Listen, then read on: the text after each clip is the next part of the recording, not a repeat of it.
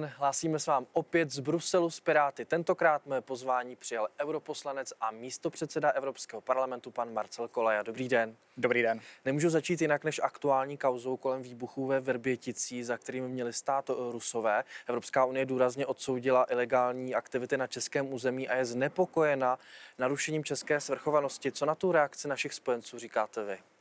Já jsem rád, že uh, ta reakce přichází a že spojenci se za nás postavili.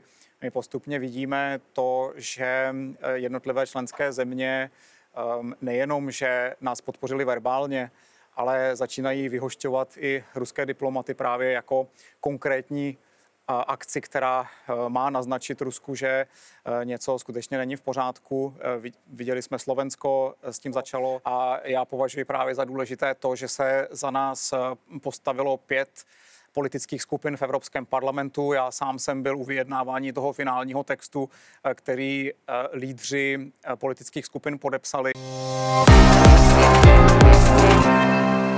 Evropská komise minulý týden zveřejnila oficiální návrh nové legislativy pro umělou inteligenci. Jde o vůbec první regulaci tohoto odvětví. Vy máte ale k pravidlům celou řadu výhrad. Co vám vadí nejvíc?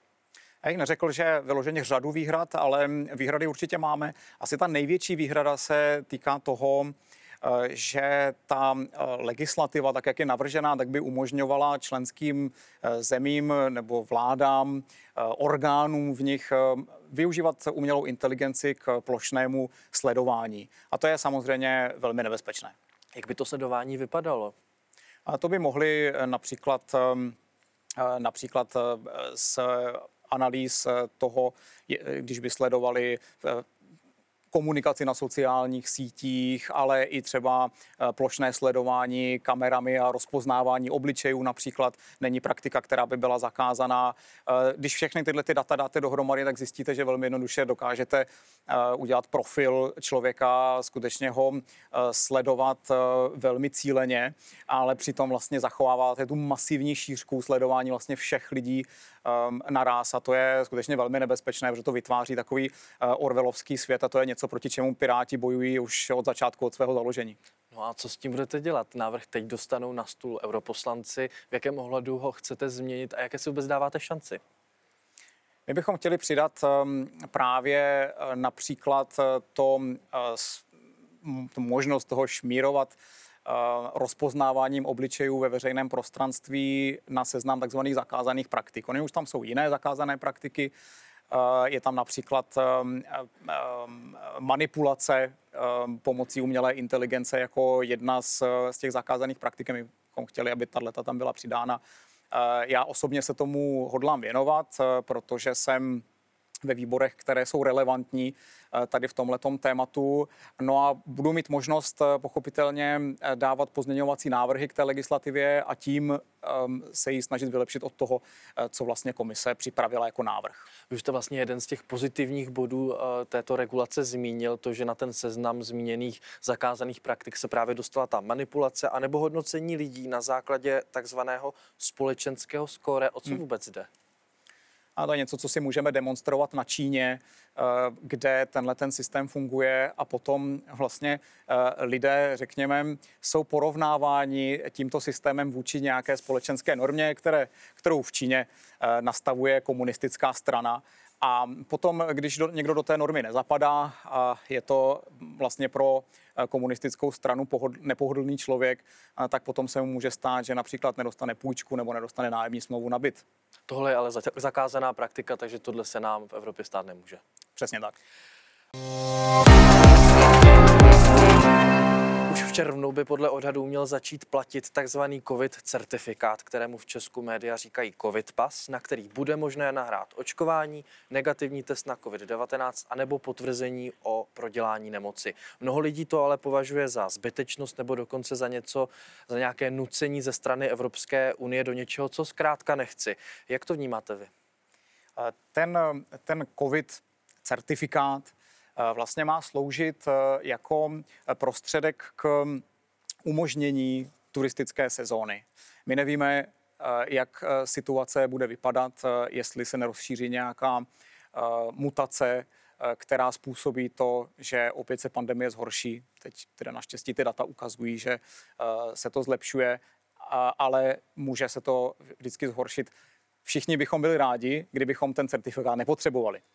Nicméně na to nemůžeme spolehat a proto připravujeme tady takovýhle certifikát.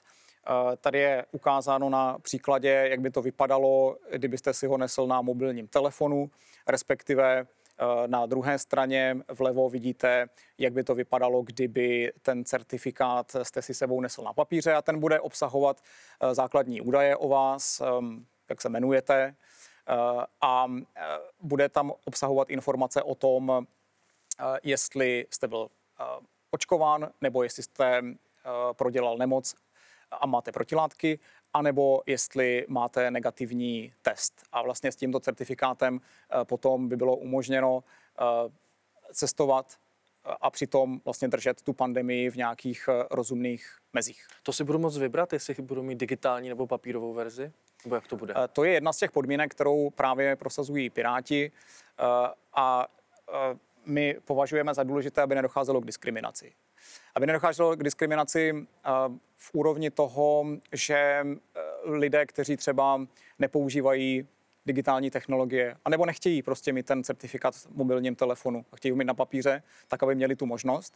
A současně uh, chceme, aby, ta diskriminace, aby té diskriminace bylo zabráněno i na úrovni toho právě, jakým způsobem vy se budete prokazovat. To znamená, uh, že testy vždycky musí být ekvivalentní vůči tomu, eh, když třeba, eh, když, eh, ne, proti tomu, když máte vakcínu. Už jenom z toho důvodu, že spousta lidí ještě nemá vůbec možnost být očkováno. Několik lidí se například na Facebooku České pirátské strany obává toho, že právě bude docházet k té diskriminaci a že návrh vlastně vytváří prostor pro šikanu obyvatel Evropské unie. Jak se na tyhle argumenty díváte vy? Není to začátek něčeho dalšího? Já musím říct eh, zcela upřímně, že na začátku jsem se toho taky obával a vystupoval jsem proti uh, tomu návrhu, ale potom Evropská komise vyslyšela vlastně i některé ty naše připomínky a zpracovala ten návrh, bych řekl, poměrně kvalitně, byť nějaká zlepšení jsou skutečně na místě. A my na tom tvrdě pracujeme, ta procedura je velmi rychlá a my právě trváme na tom, aby k té diskriminaci nedocházelo, aby byla možnost se prokázat um, uh, negativním testem a aby um, to bylo ekvivalentní, vždycky ekvivalentní tomu, že máte vakcínu. Už ale teď přece, když cestuji, tak po mně chtějí na letišti negativní test na COVID-19 a pak můžu cestovat. Proč po mně bude chtít nově někdo nějaký COVID certifikát? Proč mi nestačí jenom ten test? To je právě uh, jedna z těch uh, dobrých věcí na tom certifikátu, že to sjednocuje v rámci celé Evropské unie. Už dneska se stává právě to, že vy přijdete na to letiště, máte certifikát a on třeba není vystaven v angličtině a oni vás nepustí do letadla. A to by s tímhle mělo odpadnout. Proti covid pasům se silně postavila také Světová zdravotnická organizace. Ta důrazně doporučila, aby státy nepodmiňovaly mezinárodní cestování průkazem o očkování. Výhody pro očkované prý prohloubí nerovnosti, i protože zkrátka, jak jste zmiňoval, očkování není dostupné pro všechny. Někteří lidé se navíc nemohou očkovat třeba i ze zdravotních důvodů. Co s tím? My souhlasíme s řadou těch připomínek, eh, kterou, které má Světová zdravotnická organizace a eh, právě se snažíme ten eh, návrh vylepšit tak, aby všechny ty podmínky byly adresovány. Ehm, je také důležité si uvědomit, že je potřeba zajistit dostatečnou kapacitu testování pro, pro ty lidi, kteří nemůžou být očkováni třeba ze zdravotních důvodů, tak, aby měli možnost se nechat otestovat aby to nestálo 2000, aby to ideálně bylo zdarma, protože potom to není skutečná eh, alternativa. Asi těžko budete platit 2000 za test kvůli tomu, abyste mohli jít v poledne na oběd. A pochopitelně, aby byly dostatečné kapacity a stíhalo se to. Jak to ale ovlivníte třeba tu test, ty testy a testování kapacitu tady z Evropského eh, parlamentu nebo i ty testy, ceny těch testů?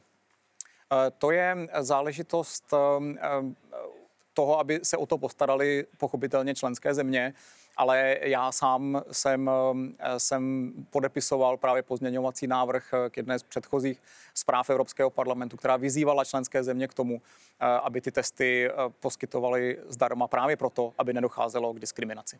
Říká místo předseda Evropského parlamentu Marcel Kolé. Děkuji za rozhovor.